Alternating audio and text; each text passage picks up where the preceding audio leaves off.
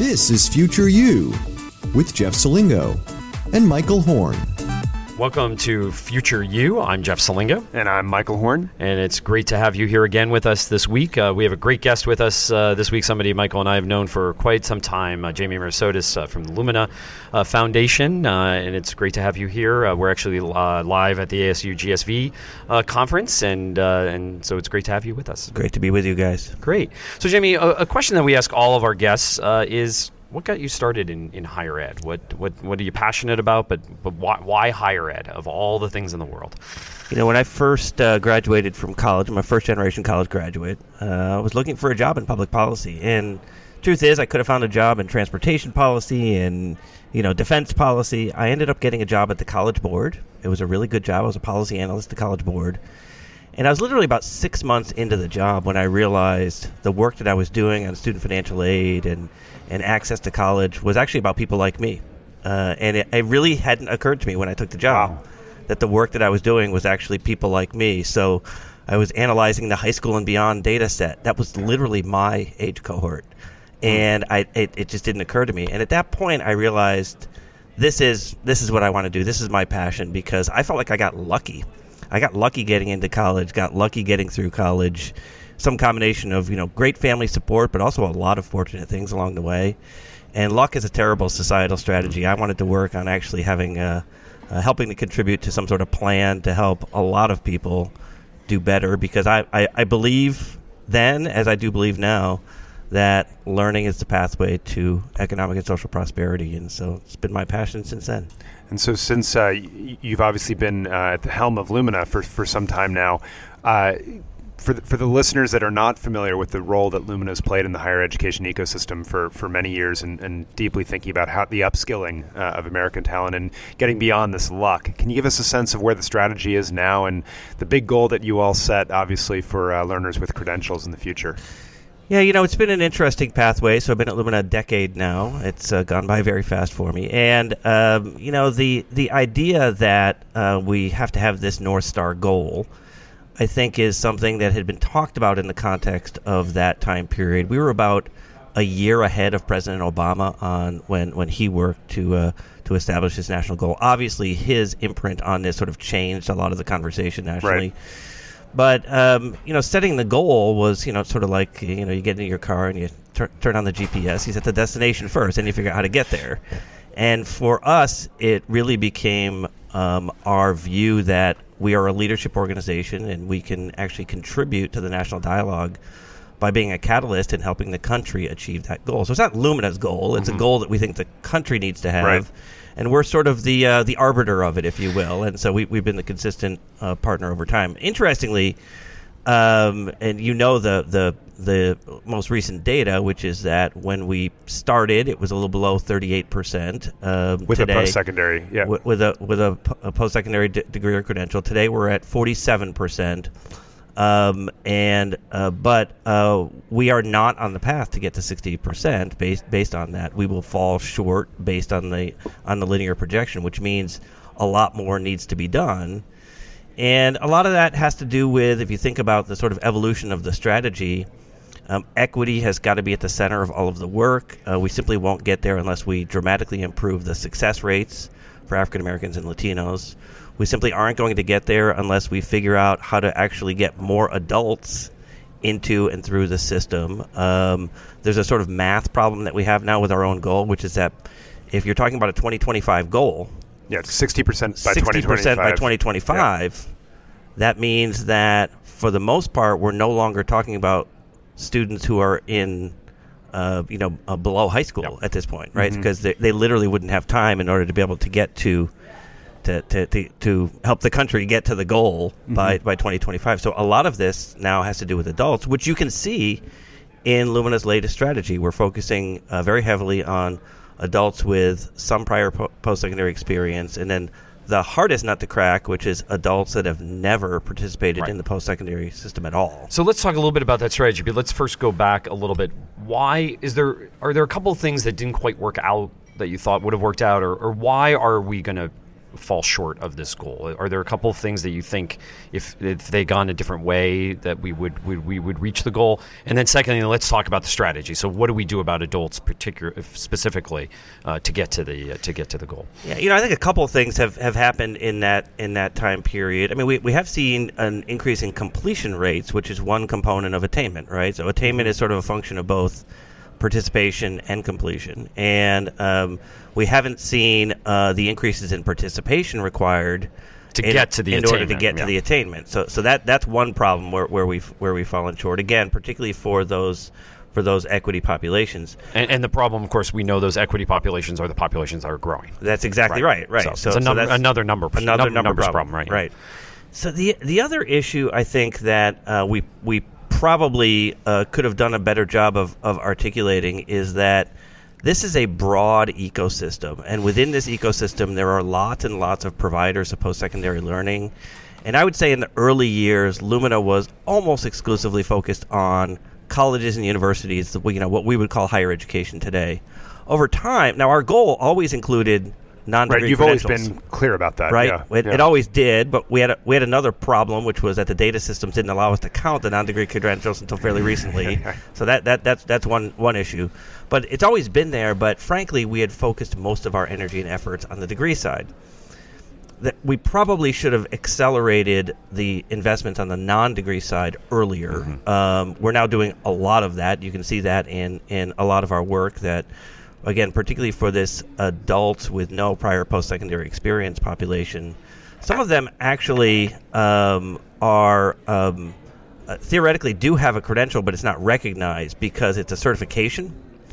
And certifications can't be recognized based on our definition because, in our definition of, of a high quality credential, is that it's got to lead to further education and employment. And the problem with certifications is they lead to employment, but, but there is no pathway to for, further but education. But stackable credentials could solve that. That's no? exactly right. Okay. That's exactly right. So, so that's one sort of technical problem that we, we want to work through here is, and we're, we're, we're clearly trying to focus on making sure that these are high quality credentials, but how do we acknowledge certifications? In this post-secondary learning. Especially since those certifications do lead to jobs. That's right. Right. They clearly lead to jobs, um, and and especially for these adult populations that um, uh, you know haven't had college experience. Right. right. I, you know, I did a piece for the Atlantic, uh, thankfully supported right, right, by. Uh, Yeah. by by the Lumina Foundation, and, and and talked about these people who either dropped out of college or didn't go to college at all, who were in these non-credit programs at community colleges that were leading to certifications that they could get a job Right. even in a couple of weeks. And that was the most important thing to them, right? They didn't want to get into a program, maybe get a degree after two years that might not lead to a job. So it's it's all for these populations, I think, critically.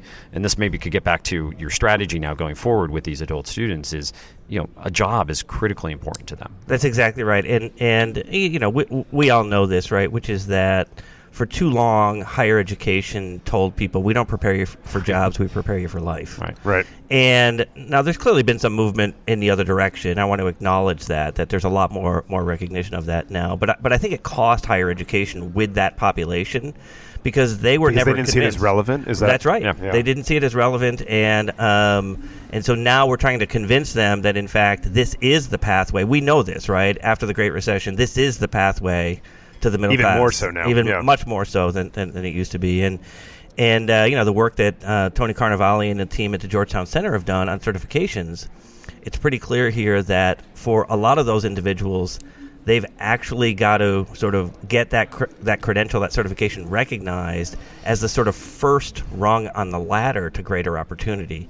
Uh, but for a lot of them, that that hasn't happened. So part of what we're trying to do is to figure out how we get these certifications into that post-secondary learning ecosystem of credentials, making sure that the certifications are part of this broader network. Uh, you know, this effort that we've supported called Credential Engine, where we're trying to actually get uh, you know a sort of broader understanding of what's happening across the whole array of credentials um, into this nationally recognized sort of protocol. You know, that's uh, that's an example of where if we can do that and they truly do become stackable in the way that you describe, Michael, you know, then then we've got an opportunity here to move those individuals up the ladder.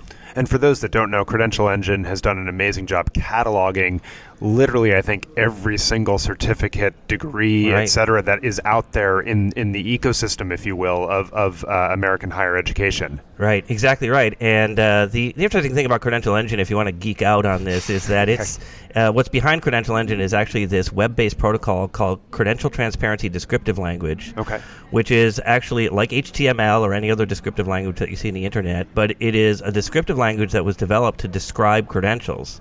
And the idea here is that any credential issuer can use CTDL to publish information about their credentials to the web using that format. Once we get critical mass on that, you have a very different ecosystem because now employers, consumers, even governments can capture that data, develop apps, tools, and other things to actually be able to use the information. So it's an open source platform. So uh, we did it before somebody else who might want to charge a toll for, for that system um, uh, w- would do that. And the idea is that if we get enough critical mass in it, there will be a whole market of tools and apps that are developed uh, in order to be able to uh, capture that data. So, Jamie, I'm curious one thing. So, th- they, they show a you know literally thousands of, of credentials that are possible. How do you know which ones actually have value in, in the marketplace, either from from a, a labor perspective, getting into employment, uh, or from a further education perspective, as in they'll actually lead to an opportunity career ultimately? So in in the beginning, that's not the goal. The Okay. goal is to get the credentials into the system, and then to my point about the development of apps and tools, then Yep. the, then once the data is there, once you've got enough critical mass on the data, then the conversation about so what is the sorting mechanism to ensure that I don't want every credential to count. There, there's no Right. doubt about it. Um, who gets to decide and what is high quality then becomes part of the conversation. But we're sort of asking the prior question. You can't assume that a credential is high quality or not unless you know what's behind it, what what what, what it actually is. And that's a fundamental problem with the current system is that we don't know what these credentials are. We The don't know which opaqueness represent. is- Yeah, the yeah. opaqueness is really challenging.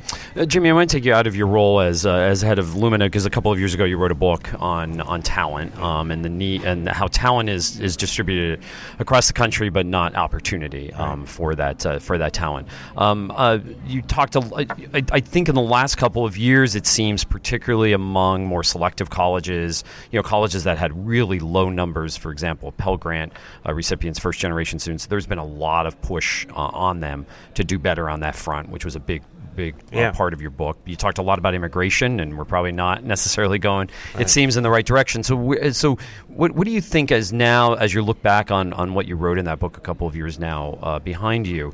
Um, where, what do you think is where do you think we're we're, we're going well in, in your recommendations, and uh, what do you think is going well in terms of your recommendations? And and again, maybe immigration's the big one, but but what do you think really needs to change in order to better distribute op- opportunity for the talent that's in this country. Yeah, the, the the biggest change that we've seen since 2015 when I wrote the book is that, and, and, and you both have written similar uh, things about this topic, but there really is an emerging ecosystem of here of post secondary learning. This is not just an idea. You can see it starting to emerge in some concrete ways. And so, all of us who were sort of talking about those issues, I think we've been generally validated by what we've seen since since that time period. Um, I do think that there is still a lack of acknowledgement that the key to prosperity in American society is talent, and that talent has to be developed, that it's not just innate. And some of that talent actually has to be imported because we don't have enough talent in, in the United States. And so it's been interesting. You know, my my uh, uh, writing about immigration, uh, one of the things that I talked about was a skills based immigration model, which in some ways might sound a lot like what President Trump has proposed, but there's a, a huge distinction between his idea and my idea. My idea is that we need more immigration. What they want to do is Use that as the eliminating eliminate right, yeah. eliminate family reunification as the as the all skills maze. My point is, family reunification is a necessary but not sufficient element of an immigration system. That what we need is a skills based model. In addition to that, to increase immigration because we literally don't have enough talent in the United States now. Our goal should be to grow as much of the talent as we can. That that should be our objective. But we won't be able to do that fast enough. We need to use immigration as part of the strategy. And uh, when I wrote the book, I thought I had some controversial ideas, but you know, uh, events have sort of uh, uh, surpassed me here in terms of, of the national debate on immigration. And and I've been very clear in saying that I think we are having the wrong conversation at the wrong time in this country about immigration. I feel like we've hit bottom and we keep digging, and I'm very concerned about this uh, view that immigration is actually a negative to the country when we have clear evidence that immigrants actually add tremendous value to our to our democracy, to our economy, to our social success as a nation. Jamie, thanks for all that you do to uh, bring these uh, issues to the spotlight and uh, uh focusing the efforts of the Lumina Foundation to uh, upskill America across all populations. Really appreciate the work you uh, you do and for joining us on Future You. Thank you both very much. And we'll be back right after this. This episode of Future You was made possible with support from the Academy for Innovative Higher Education Leadership. The Academy is a partnership between Arizona State University and Georgetown University and is the premier training ground for those who aspire to senior leadership positions in higher education and those who want to lead organizational change at colleges and universities in the future. For more information and to apply to our next cohort, go to georgetown.asu.edu. This episode was also made possible with support from the Entangled Group, where innovation meets operations. Entangled is a venture studio focused on helping the education ecosystem transition to support the knowledge economy. We build companies and nonprofits that support higher education institutions as they innovate to carry out their critical missions for society in the 21st century. And welcome back to Future You. Just coming out of a great conversation with Jamie Merisotis of the Lumina Foundation. Uh, Jeff, several interesting strands that I'd, I'd, love to pick up on in, in our conversation. Uh, the first of which, he, he talked about this uh, phenomenon, if you will, of non-credit bearing courses in effect. Yep. Um, you've explored this in your own reporting. Can you uh, can you go a little deeper on what this is and why it matters? Yeah, I mean you talked about certifications, right? Certifications that lead to jobs but are not counted necessarily yeah. as, as as credentials. And I saw this. Uh, I did a piece for the Atlantic a couple of months ago in uh, in Newton, Iowa, uh, which was always known as the Maytag capital of the world. At one point, they had Maytag had five thousand employees there. Over time, uh, they downsized and then eventually were bought by Whirlpool and moved uh, the, all their operations to Cincinnati and to, to Mexico. And so it left this big void um, in the town uh, for people who worked for Maytag, many of whom didn't have um, high school or uh, college uh, experience at all. Um, and so what happened was a typical of the federal government. They come in, they do all these federal uh, job retraining programs. Almost all of them are degree bearing uh, uh, programs, even two-year degree programs, and, and, and, and the and the completion rates of them were awful. Mm-hmm. Um, you know, most students started. Uh, these are students who hadn't been in a, in, in, a high school classroom for you know years, let alone college. Let alone college. Yeah. Maybe some of them at some point attempted college, but they just didn't like it. And so, what Des Moines uh, uh, uh, Area Community College, which has a, a campus in Newton, decided to do is why don't we work with local employers, talk to them about what they need, um, and then develop a curriculum based on that. Sounds um, logical, right? And yeah. that um, and that we we divide it up, we unbundle it so that we say, okay, here are the 12, 16 uh, competencies you need, but what do you need to get the person started in the job? Um, it might only be two competencies that we could deliver, by the way, in a two-week non-credit course. They did that, um, and so what happened was these people would come in now, in two weeks, they'd be skilled enough to start work they continue on. Eventually, they'd be able to get some credit for that work um, and for the, the courses they took that eventually would lead to a degree. But the completion rates on these were twice, more than twice as high. Um, and, and people, again, were getting into jobs because that's what they wanted. They didn't so want sounds, an associate's degree. So that sounds like a, great job. innovation. Yeah. What's the, what, what, what's the problem with it? Uh, well, part of it was um, the federal government doesn't really like this uh, in terms of money, right? So they, they, don't know how to account They don't know it. how to account for it, right? And so this was actually a state program uh, that they use state money for instead of federal retraining program or Title IV or anything else. And so it really goes back to something we've talked about before on this podcast: is that you know the the the federal regulations and federal money really lags behind what's needed in this uh, in this economy, and then a lot of this could stack up over time to other credentials. Yeah, and so that was something Jamie talked about. And for those that aren't familiar, stackable uh, credentials is, is a bit of a buzz phrase uh, in the in the higher education uh, landscape in, in certain quarters. But the basic idea is that you can take certificates, various credentials, and stack them into something that the system recognizes over time, such that I can take a uh, one of these certificates from this community college, I can take something I, I, I earned from Coursera, I can take something from Udemy, etc.